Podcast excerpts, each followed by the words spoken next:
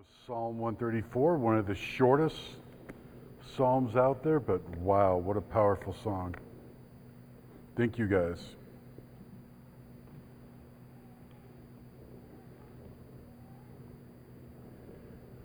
Well, welcome everyone. Happy Lord's Day.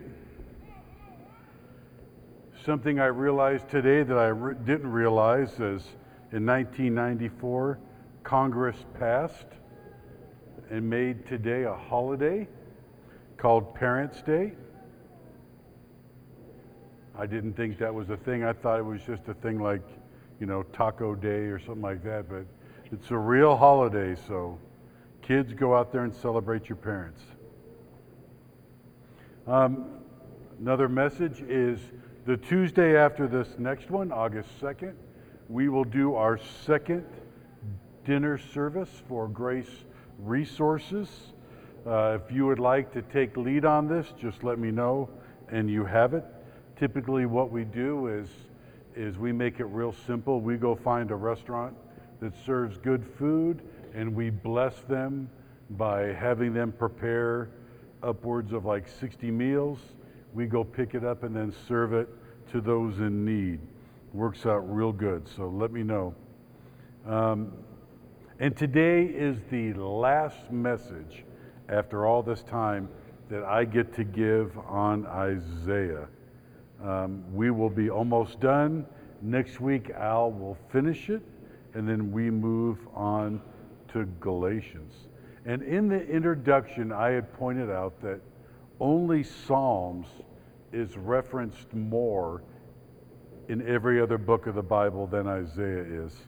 And the sheer wonder, the wonder of how God used the prophecy in this book to describe just immediate events that would happen then, like Israel, that's the 10 northern tribes, were going to be wiped out forever. Um, that was amazing. Um, Jerusalem would go into exile and then return was amazing. Events 150 years in the future where the, the ruler Cyrus was called out by name, saying that he would release the, the Jews to go back to Jerusalem. And then talking about the prophecy of our Messiah in his first advent and the prophecy of his second advent. And the events will be both glorious for us, but not so glorious for God's enemies. So, the original audience that got to hear this was the people of God in Jerusalem. They had been living apart for God, uh, apart from God, most of them serving their own passions and desires and not listening to all the many warnings they were getting from God's prophets like Isaiah. Isaiah is wrapping up his prophecies here as he's getting close to the end of his book by ensuring the people understood and they realized they would be taken. Taken from Jerusalem. Then his goal in this is to provide them a reminder that when they look at the dark days, if they look at the temptation they would be, they would be exposed to in this new land, the goal was to remind him that there was a promise of a better life in the future for those who listened and obeyed God. Those people that did this are the ones we're going to see today. They're the ones that were humble, the ones who feared God and trembled at his word. Isaiah today is bringing together points from all throughout the previous prophecies he's had. We will hear of things to come that are hard to imagine in today's world. Last week we looked at joy, and this week some of the things we will see are peace and comfort. Today we're going to cover the first 14 verses of chapter 66, and we're going to break them down this way. We're going to see verses 1 through 4, verses 1 through 4 says, Those who have chose their own way chose destruction. Those who have chose their own way have chose destruction. Verses 5 through 14, we see sudden destruction and instant glory. Verses 5 through 14, sudden destruction, instant glory. Let's look at the passage. 66. Thus says the Lord Heaven is my throne, and the earth is my footstool. What is the house that you would build for me, and what is this place of my rest? All these things my hand has made. So all these things came to be, declares the Lord. But this is the one whom I will look. He who is humble and contrite in spirit and trembles at my word. He who slaughters an ox is like one who kills a man. He who sacrifices a lamb, like one who breaks a dog's neck. He who presents a grain offering, like one who offers pig's blood. He who makes a memorial offering of frankincense is like one who blesses an idol. These have chosen their own ways, and their soul delights in their abominations. I also will choose harsh treatment for them and bring their fears upon them. Because when I called, no one answered. When I spoke, they did not listen. But what they did was evil in my eyes and chose that in which I did not delight. Hear the word of the Lord, you who tremble at his word. Your brothers who hate you and cast you out for my name's sake have said, Let the Lord be glorified that we may see your joy. But it is they who shall be put to shame. The sound of uproar in the city, a sound from the temple, the sound of the Lord rendering recompense to his enemies. Rejoice with Jerusalem. Before she was in labor, she gave birth. Before her pain came upon her, she delivered a son. Who has heard of such thing? Who has seen such things? Shall a land be born in one day? Shall a nation be brought forth in one moment? For as soon as Zion was in labor, she brought forth her children. Shall I bring to the point of birth and not cause to bring forth, says the Lord? Shall I, who cause to bring forth, shut the womb, says your God? Rejoice with Jerusalem and be glad for you. All who love her, rejoice with her in joy. All you who mourn over her, that you may nurse and be satisfied from her consoling breast, that you may drink deeply with delight from her glorious abundance. For thus says the Lord Behold, I will extend peace to her like a river, and the glory of the nations like an overflowing stream. You shall nurse, you shall be carried upon her hip and bounced upon her knees. As one who his mother comforts, so I will comfort you. You shall be comforted in Jerusalem. You shall see, and your heart shall rejoice. Your bones shall flourish like the grass. And the hand of the Lord shall be known to his servants, and he shall show his indignation against his enemies. Let's pray. Dear Jesus, we just thank you for every promise that you just gave through us through Isaiah in these first 14 voices, verses. May you be magnified. May we glorify your name all the more after seeing this.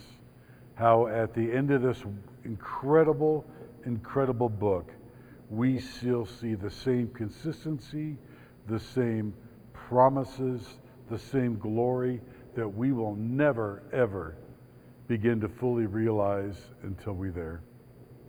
We just thank you so much for that. Holy Spirit, just please come now. Quiet our hearts, quiet our minds, help us to, to focus on you and your word at this time.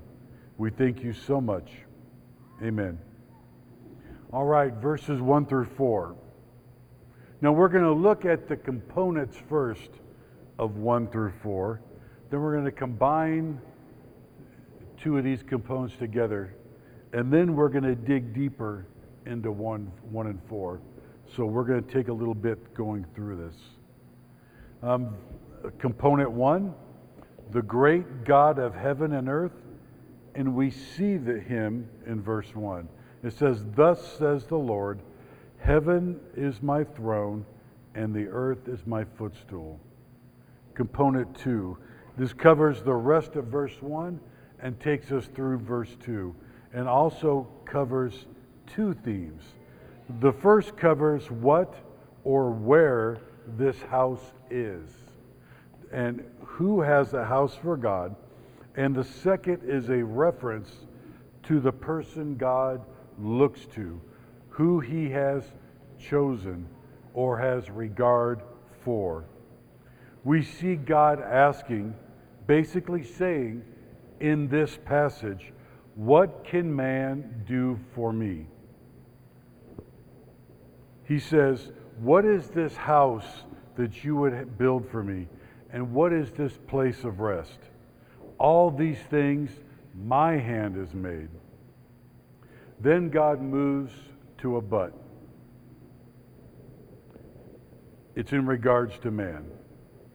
It says, But this is the one to whom I look, he who is humble and contrite in spirit and trembles at my word. Okay, component three. We see four acts of permissible worship, and in contrast, we see four acts of cultic worship. Component four. It covers the end of verse three and goes through four. We see an accusation of unresponsiveness, an accusation of unresponsiveness that matches, this matches Isaiah 65:12. It matches Isaiah 65:12. Now let's combine and look at the first two. Basically, the first two verses, we have history here in the Bible of this. We have a history of man building a house for God. Let's look at it. It's, we see it, and it's, and it's spoken of in Solomon's prayer at the dedication of the temple. And that's in 1 Kings, 1 Kings 8, 12 through 29. 1 Kings 8, 12 through 29. This is the dedication of the temple. This passage provides the background for understanding of the temple and God dwelling there. If we jump to verse 47, he, he being Solomon, asked a very crucial question. But will God indeed dwell on earth? That's his question. So, just hearing that question and looking at the rest of verse 27, you get the idea that the answer is leading to a no. But Solomon, in his wisdom, starts earlier in chapter 8 and walks us through the yes. First, he starts in verse 12 by stating the temple would be a divine dwelling. And you read verse 12 and you think I'm on the wrong track because you're saying, Bill, this doesn't say divine dwelling. It says he will dwell in a thick darkness. But that is God's divine dwelling. If we look at even just a few passages, we will see where that, that enforces what Solomon said. So Psalm 18:11, Psalm 18:11, Psalm 97:2, and then Leviticus 16:2. So Psalm 18:11 tells us thick darkness is his covering. Psalm 97:2 tells us thick darkness is all around him. And Leviticus 16:2 says says God to Moses that he would appear in a cloud upon the mercy seat. And why does he do that? It protects us, or protected them back there, the undivine humans, from, from seeing God because they could not and live. Secondly, in verses 14 through 21, Solomon, Solomon explains his divine mandate from God to build this house. Thirdly, in verses 22 through 26, Solomon gave thanks to God that the promise that the promise God made to his father David had been kept. With all that background, the question in verse 27 was never in doubt. God will only live in that house because he promised he would. So that is why in 66:1 we we see this. He does not deride the earthly home, but asks, "What or where did you say it is? Where is it, humans?" And that was in regard to the temple. But think of today. Think of all the man made churches, how big they are, how opulent some of them are.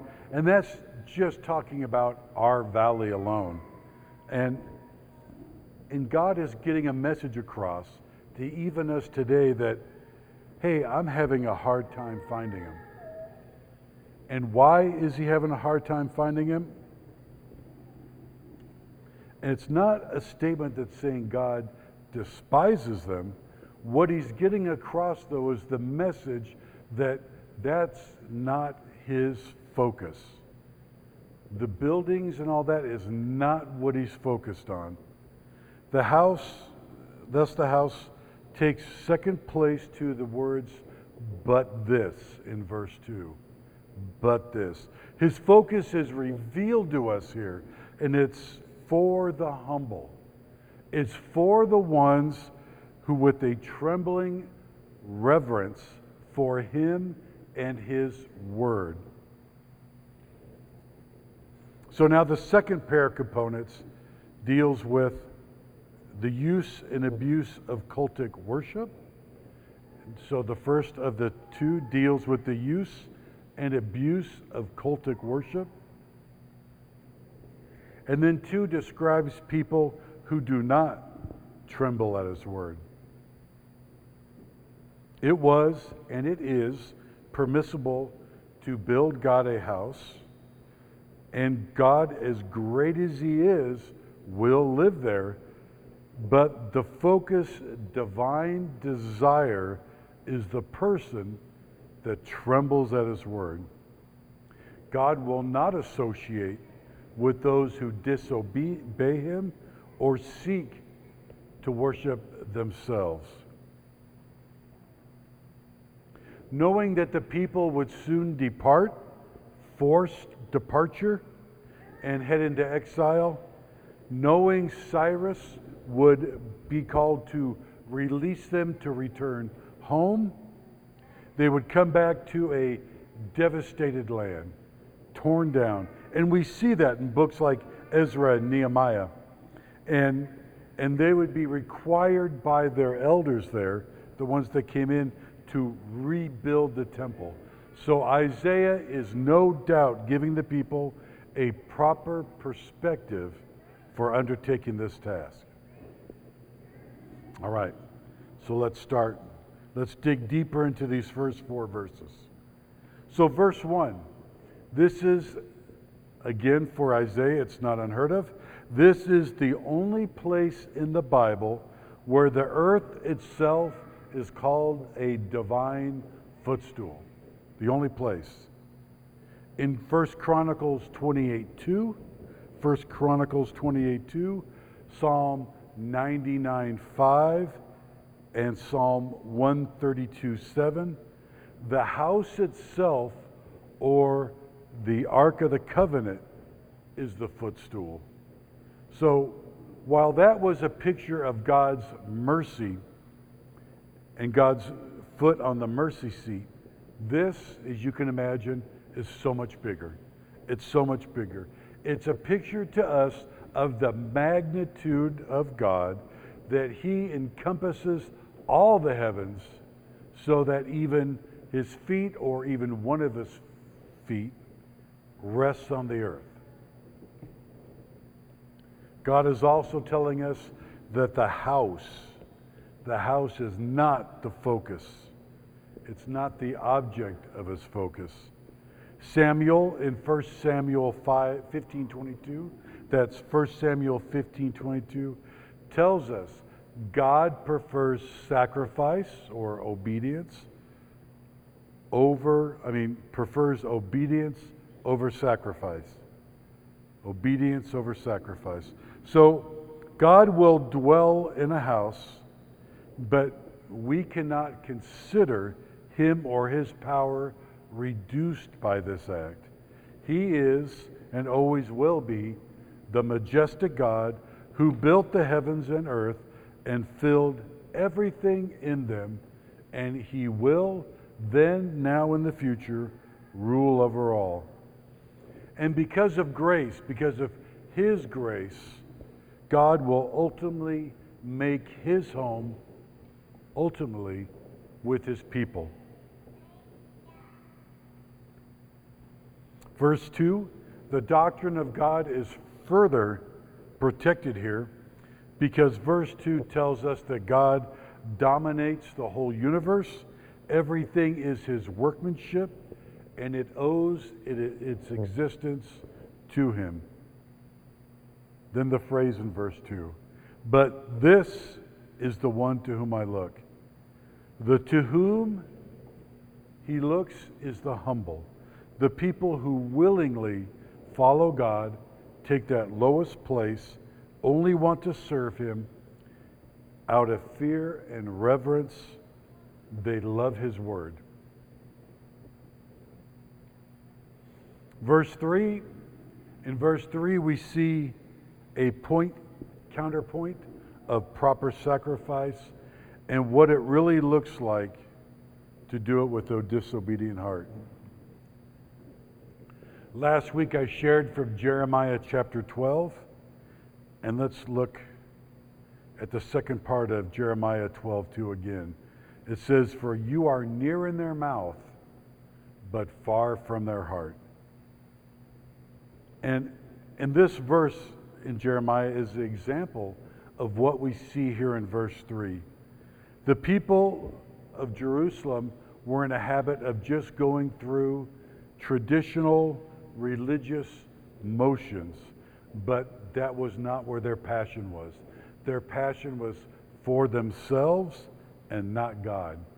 In today's world, we might call this the Sunday show because it is a show, and then once it's over, so is their spirituality for the week. Words here is like is like or is like one who is actually Isaiah condemning the sacrificial side of religion. So he contrasts here the lawful with the sinful by setting these actions side by side. We hear him saying, we see him contrasting killing a bull, which is lawful, with killing a man. Or in these sinful acts, it was not a man. In these sinful acts, it was a child, a small child that they would sacrifice and burn. He compares the lawful with the meaningless, one killing a lad, a lamb to, to fulfill God's law of cleanliness, and then one that kills a dog. We have the unacceptable. We have one bringing a grain offering, again required by law, and the other offering pig's blood unacceptable.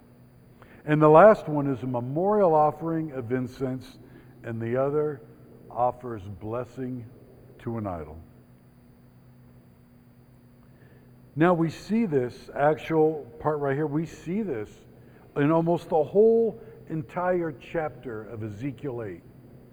Ezekiel 8 basically covers this. And we see men at one point. Men, actually, actually, 70 elders who knew better getting together, secretly going to a room that was dug out for them, and performing all kinds of heinous acts.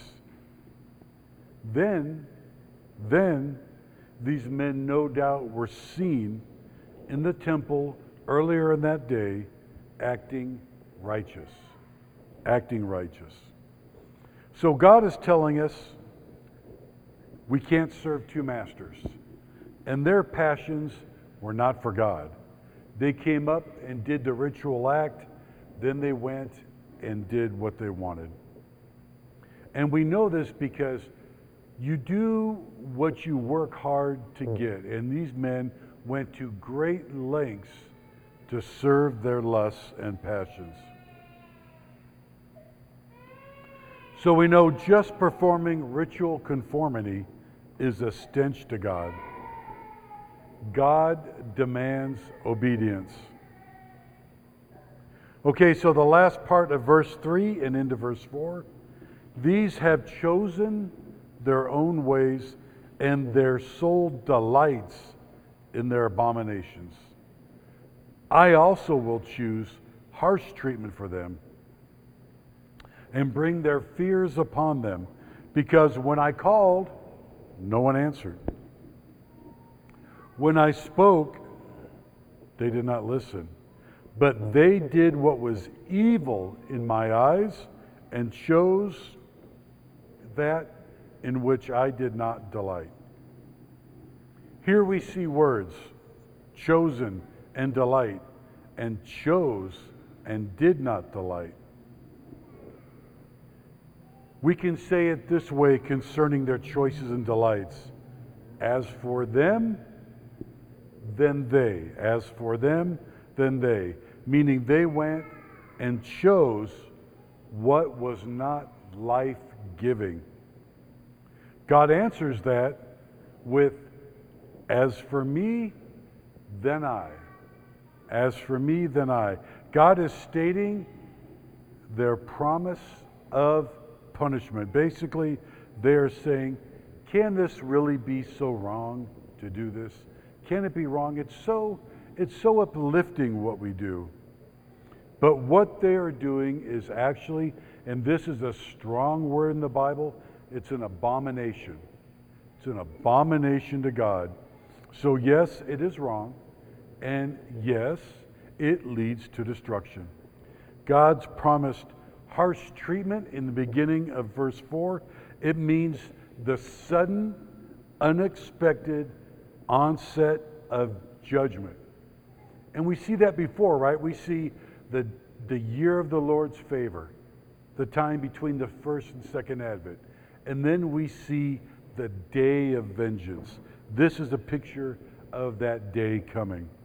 This is God saying He will choose their swift and sudden execution. So we know they chose these idols, these abominations, and they prayed to Him to be their protectors. That's their protectors.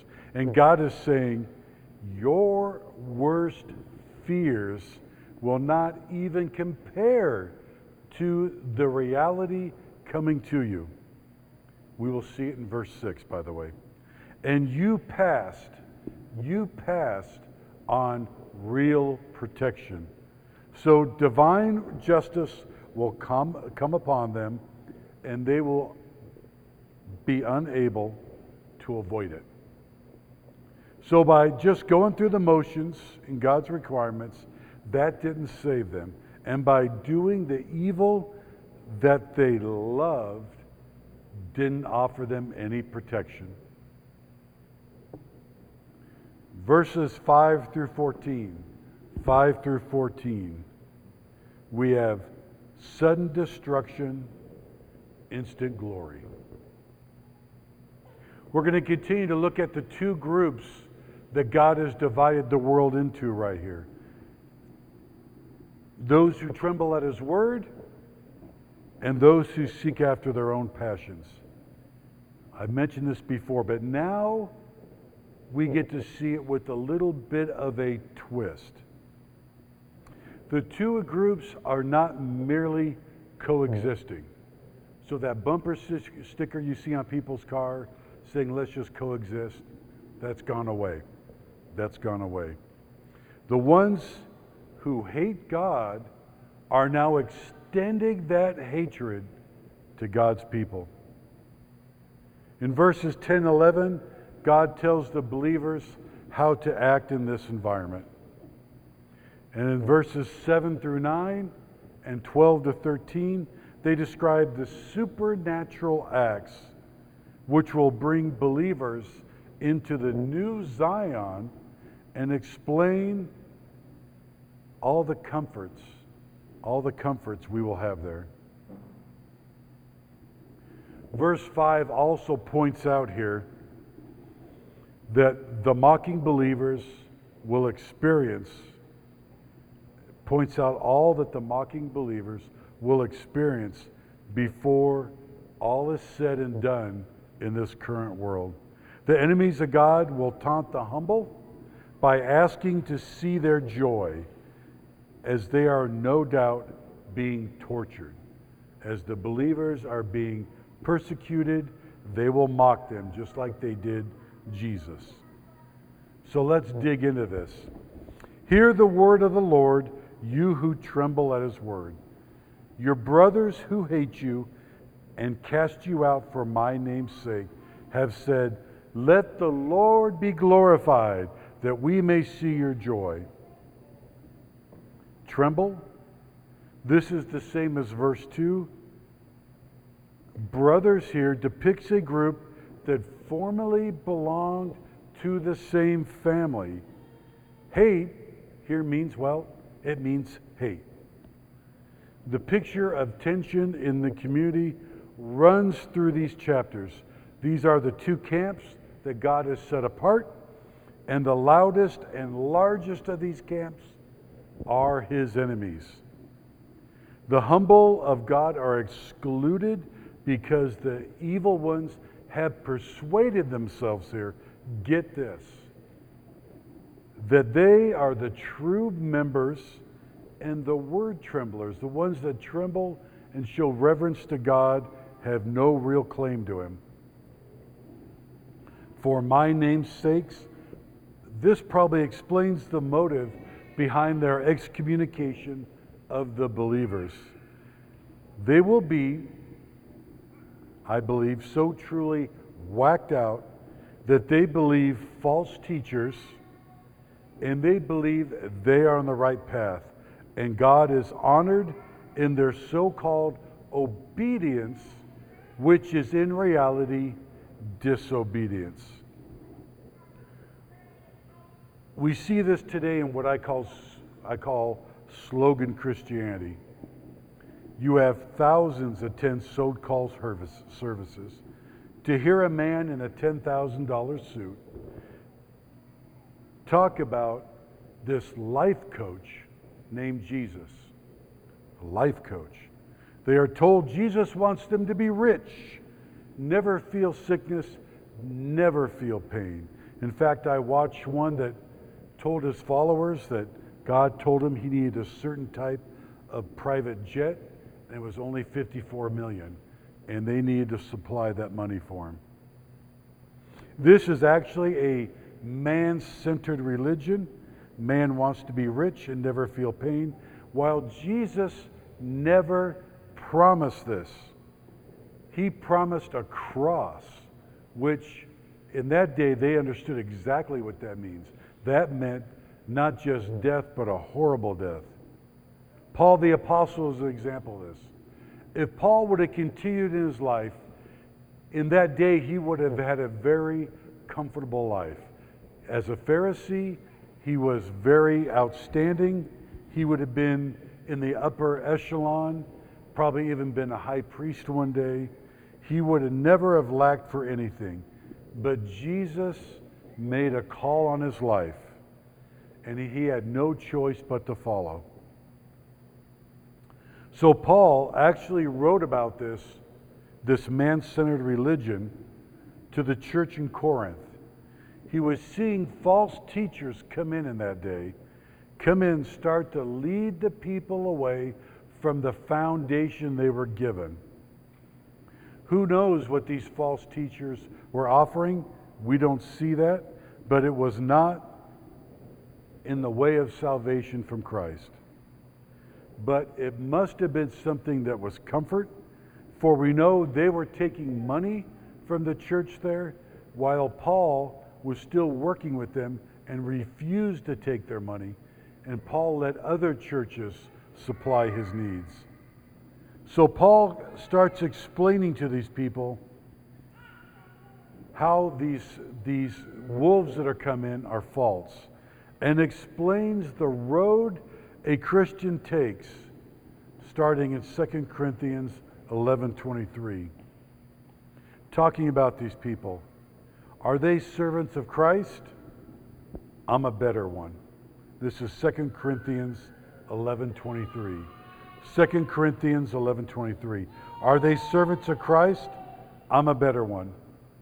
I am talking like a madman with far greater labors, far more imprisonments, with countless beatings, and often near death. Five times I received at the hand of the Jews the forty lashes less one. Three times I was beaten with rods, and once left for dead.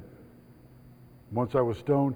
Three times I was shipwrecked, shipwrecked day and night. I was adrift at sea on frequent journeys and dangers from rivers, danger from robbers, dangers from my own people, danger from Gentiles, anger in the city, danger in the wilderness, danger at sea, danger from false brothers, in toil and hardship, through many a sleepless night, in hunger and thirst, often without food, in cold and exposure. And apart from other things, there is the daily pressure on me and of my anxiety for the churches. Who is weak? I am not weak. Who is made to fall? Am, am I, and I am not indignant. Paul was talking about this suffering, and it, was, it wasn't a suffering you go through in normal life.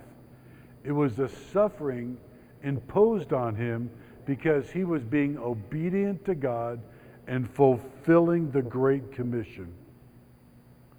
The mission Paul was on, and this goes against all the teachings of the watered down churches.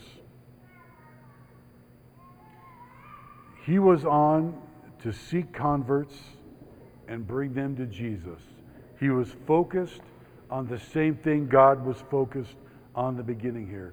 He's focused on those who would be the ones that follow Jesus and help them with that call in their life. The watered down churches, they do seek converts too, but it's primarily to seek their money.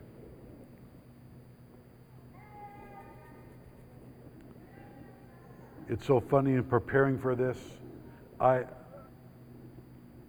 Colleen and I have have friends that we've tried to talk to about the church they go to and how it's watered down. And, and their daughter is big in this church, and I just saw a Facebook post by her. There she's following a, a female pastor, and they're talking. And I told Colleen, just reading this sounds like Corban we saw in the New Testament, how the Pharisees said, you know, you have money and you're, you're obligated to help your parents. But if you call it Corban, that means it's like an escrow account for God, and you can't give it out to other people. This young lady was, was listening to this female pastor who was completely butchering Galatians chapter 6, verse 5. And I thought, how cool we'll be going through that. But they're talking about helping people with their loads, but you can't help people with their with their daily load, meaning sin and needing to come before God. And she is quoting it and saying, "Hey, it's cool. You can help people with with their burdens, like of of needing maybe a rent check or needing groceries bought, but you don't have to do it all the time. You can tell them, you know what? I am caught up in my own stuff right now. It's biblical for me not to help you. That just hurts. So I'm gonna I'm gonna send her a quick little note. It's probably not going to go over very well, but I'm praying about it. But it's just wrong. This watered down. It's like you're not even. Paul gave us an example of the Bereans, right? He said he gave a passage, and the Bereans heard it. Then they dug into the scriptures to verify that he was right. Folks, you have to do the same thing. It's easy just to go on and hear something, but you're not to go out and repeat it. You're to dig in and find out if there's value and truth in it. This young girl just heard a reason that she doesn't have to help people and said it was biblical based on this, this nut that has a platform on the internet. So we need to have roots and a foundation in faith. These people don't. And they chase after whatever feels good to them. This means they are rapidly heading to hell and they have no clue.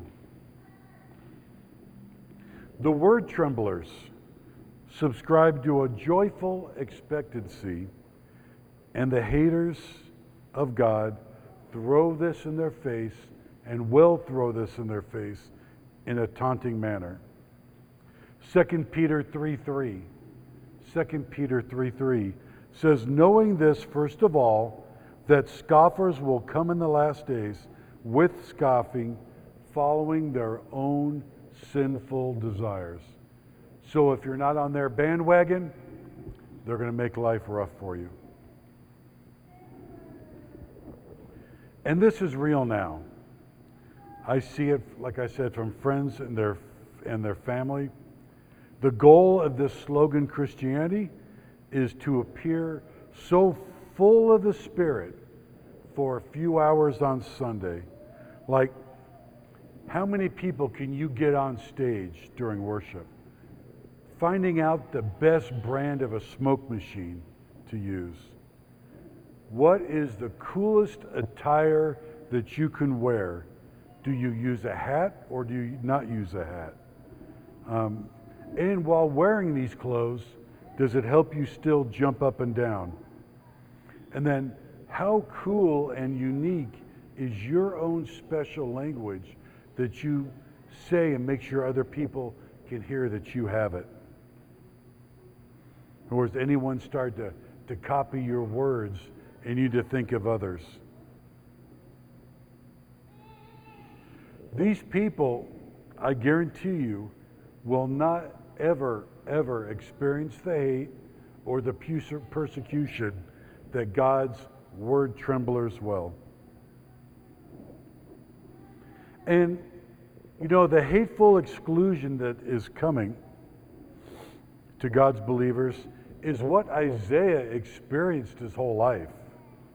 If we look back at this book and remember what we read or whenever, he was never taken seriously in the big things, right? Remember early on when we got the first prophecy uh, of Jesus, war was coming. The northern tribe and, and, uh, and another kingdom was coming to do battle, to take over Jerusalem and make them all team up as one and go to war against Babylon. Isaiah met him in chapter 7. God used Isaiah to meet him and to offer Ahaz anything that he could imagine. Anything he could imagine. Nothing was too big. Say what you wanted. Ahaz passed. When we went over Isaiah telling the leaders, look to God, don't look to the Egyptians to help you against the Assyrians. They passed on God and they chose out of their own desires to worship the Egyptian gods and form alliance with them. It's funny, as we went over in 28 9, the leaders were worshiping an Egyptian god in this alliance. They were way past drunk, way past drunk. And they asked to whom Isaiah would teach knowledge to. I gave you the picture. I gave you the picture of these Jewish leaders. They said this as they were covered in their own vomit and filth, talking to Isaiah, taunting him like he was a mere babe compared to them and their wisdom. In 36 and 37, we see Hezekiah was in defeat when surrounded by the Assyrians. And when God did act, Isaiah was proven right. But later, later Hezekiah proved foolish concerning the Babylonians. But God says, It is they, it is they who shall be put to shame. This is an emphatic statement from God. He says they will reap shame for their actions. Their city and temple will be gone, and they alone will be exposed as objects of divine wrath. Verse 6. Speaking of divine wrath, verse 6. The sound of an uproar from the city, a sound from the temple, the sound of the Lord, rendering recompense to his enemies. Rejoice with Jerusalem. Let's look at that verse this way Listen, uproar from the city. Listen from the people. Listen, God is repaying. This verse is full of emotion. It signifies the start and the quick finish of the day of vengeance. God's enemies did not tremble at his word, but they will quickly tremble at his wrath.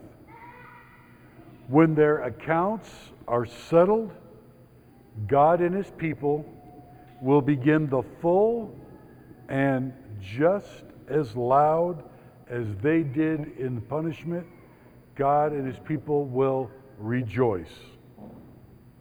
Verse 7 through 9 will show us that things that are impossible with people are possible with God. It says in verse 7 Before she was in labor, she gave birth. Before her pain came upon her, she hmm. delivered a son.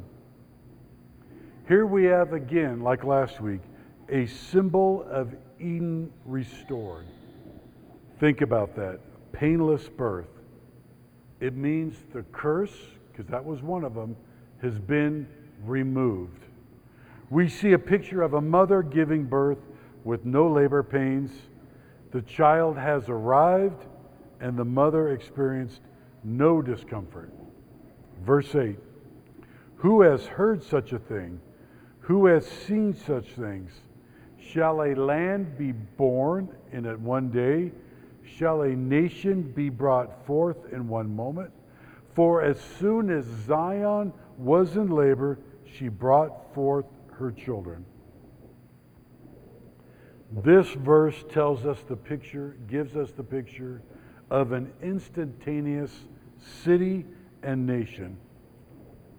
This will be far from any experience anyone has ever encountered. This is a true act of God. The fact that God is showing this miracle of an act of a painless birth, something that a mother cannot fathom, and then the sudden appearance of a new city and nation will cause the same mind blowing reaction. It says, Shall a land be born in one day? Shall a nation be brought forth in one moment? The stress on these on the words day and moment are the same, and it's there to bring home, to bring home the picture of instant occurring. God is telling us that when He brings glory to His people, it will be as sudden as the judgment on His enemies that we see in verse 4. And it will be as complete the nation and the city as we see the completeness of the judgment in verse 6. People, God has emotion, despite what others may say. Jesus showed emotion on earth. He taunted and scolded his enemies, the Pharisees. God is using this verse to do the same thing. He is mocking his enemies that doubted him in verse 5. He's asking if they question his coming glory and find it incredible. They have questioned, or better yet, they have ignored God's word and will not face the incredible miracle God is leading us to.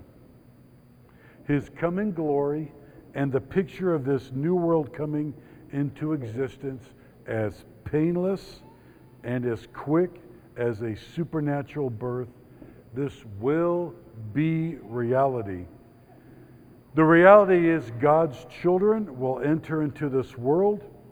This will be something that is unheard of. It's humanly impossible to man, but possible only because it is a work of God. Verse 9 Shall I bring to the point of birth and not cause to bring forth, says the Lord?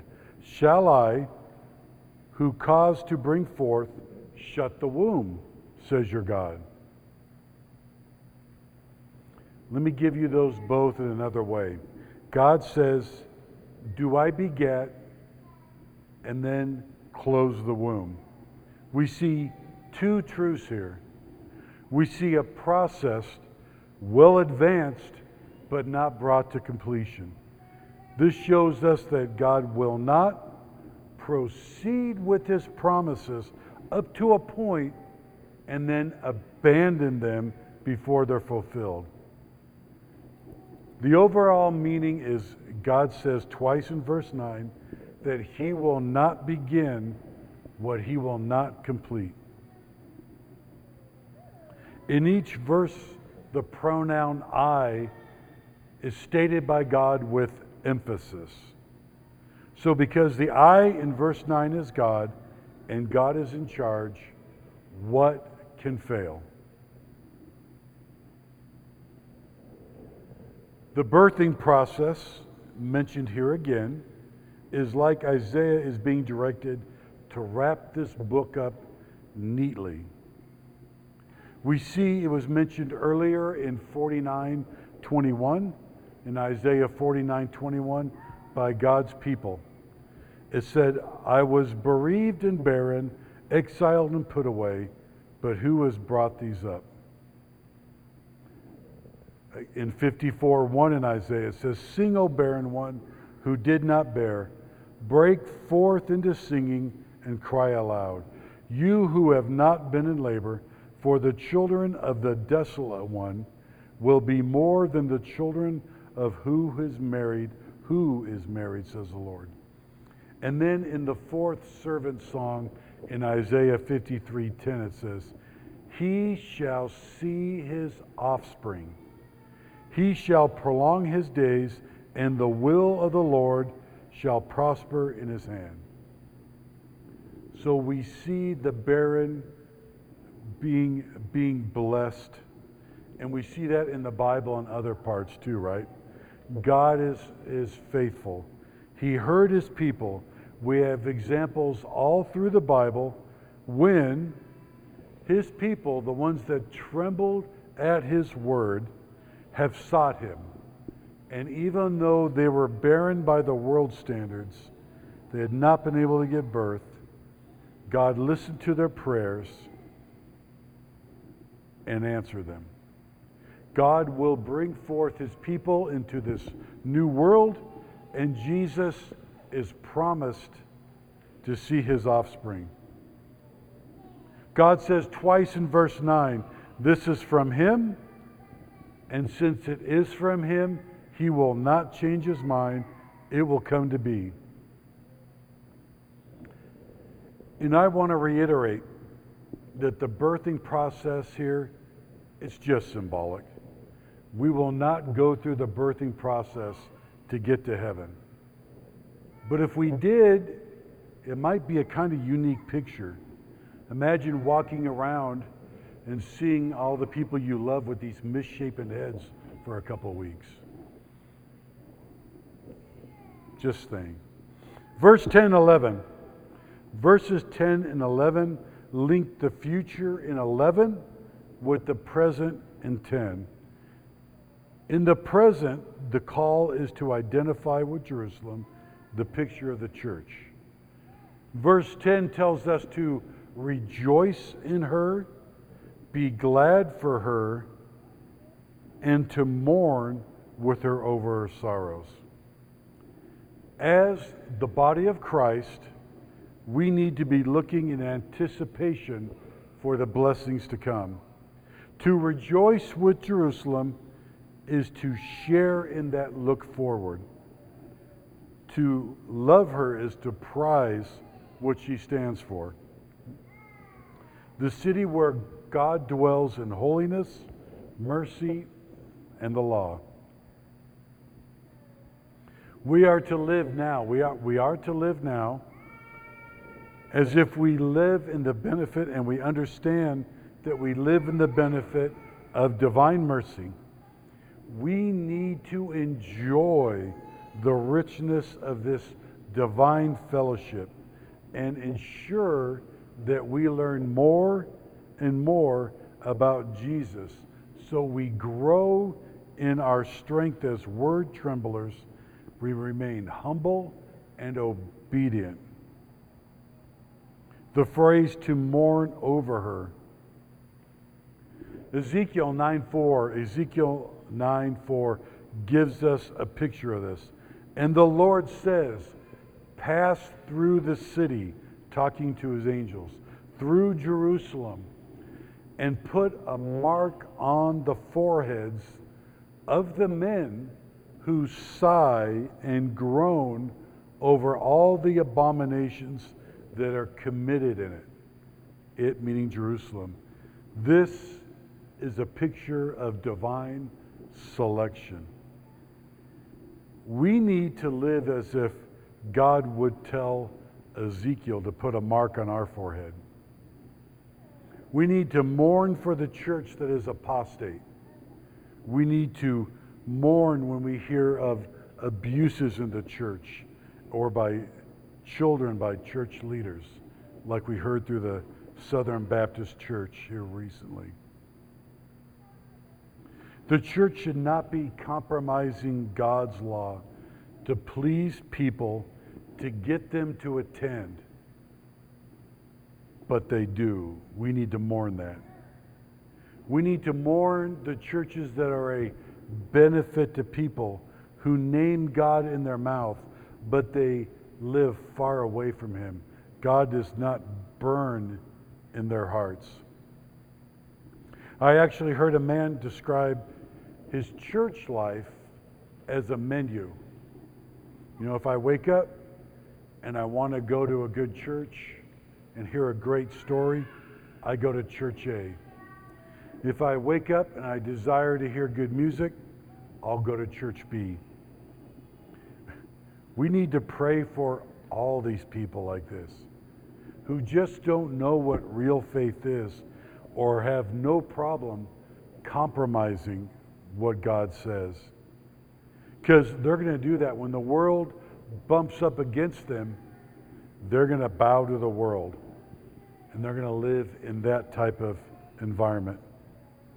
By identifying with the church, by growing in knowledge and demonstrating obedience, we are participating in the blessings coming to the church now and in the new city to come.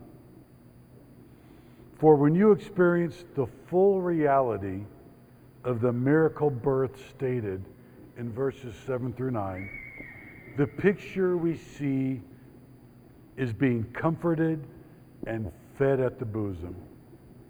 I mean, what else does a newborn need, right? They, they are in their mom's protection. They're getting comfort and food. And this has us looking forward to verse 13 at this mother's comfort.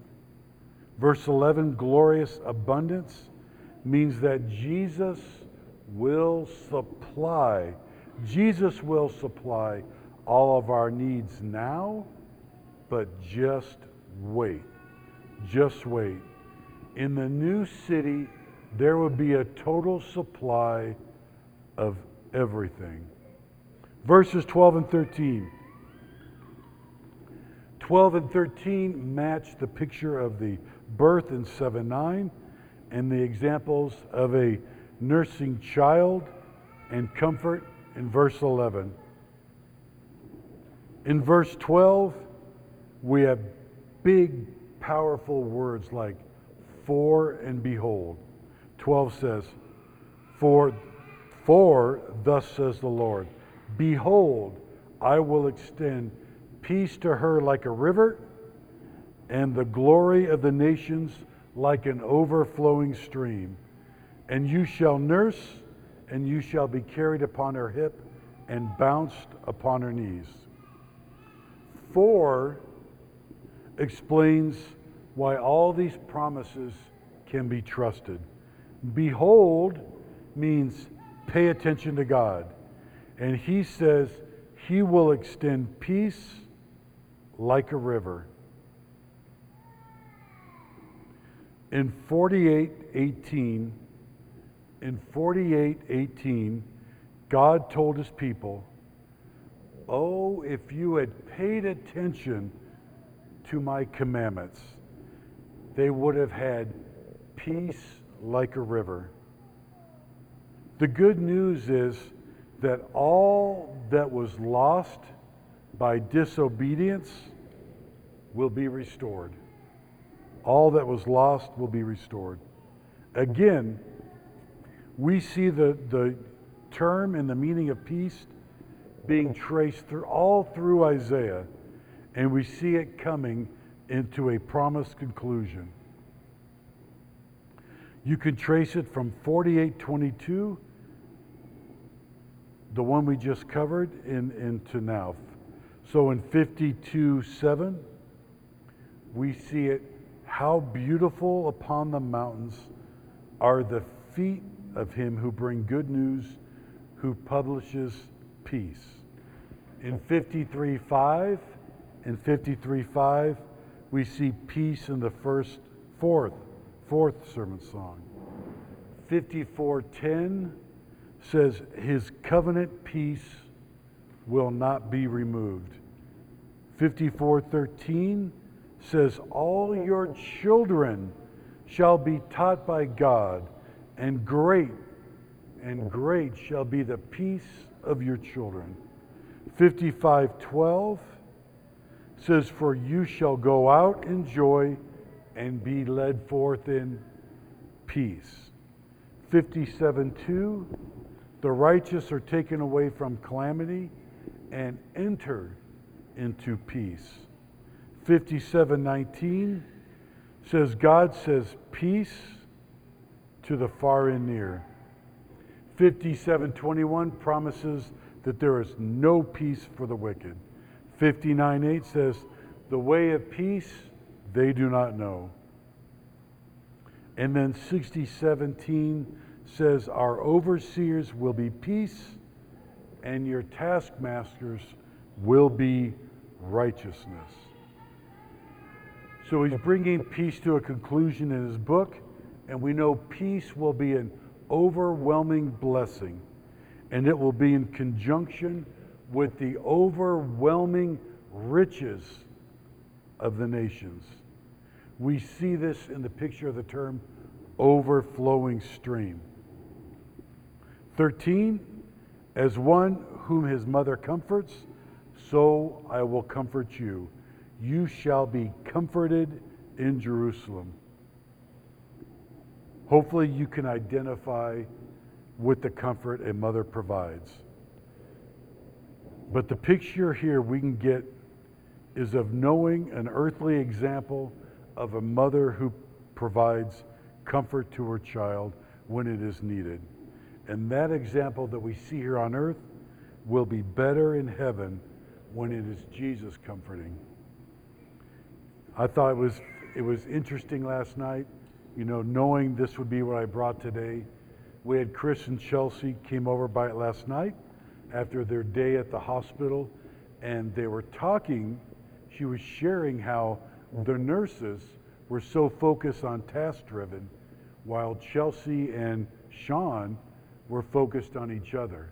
So Sean was focused on mom, on hanging out with her, whether he fed or not.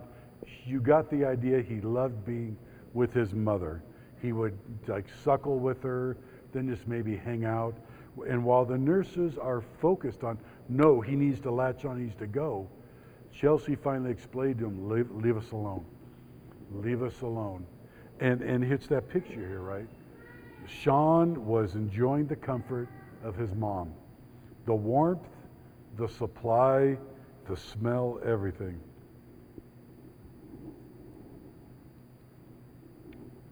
Verse 14 matches 5 and 6. The mockery of those who dismissed this future glory as something that would never be seen is countered here in 14. You shall see, God is stating fact, and once we see our hearts will rejoice, and even better than rejoicing, we will flourish.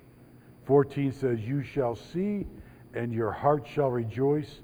Your bones shall flourish like grass, and the hand of the Lord shall be known to his servants, and he shall show his indignation against his enemies.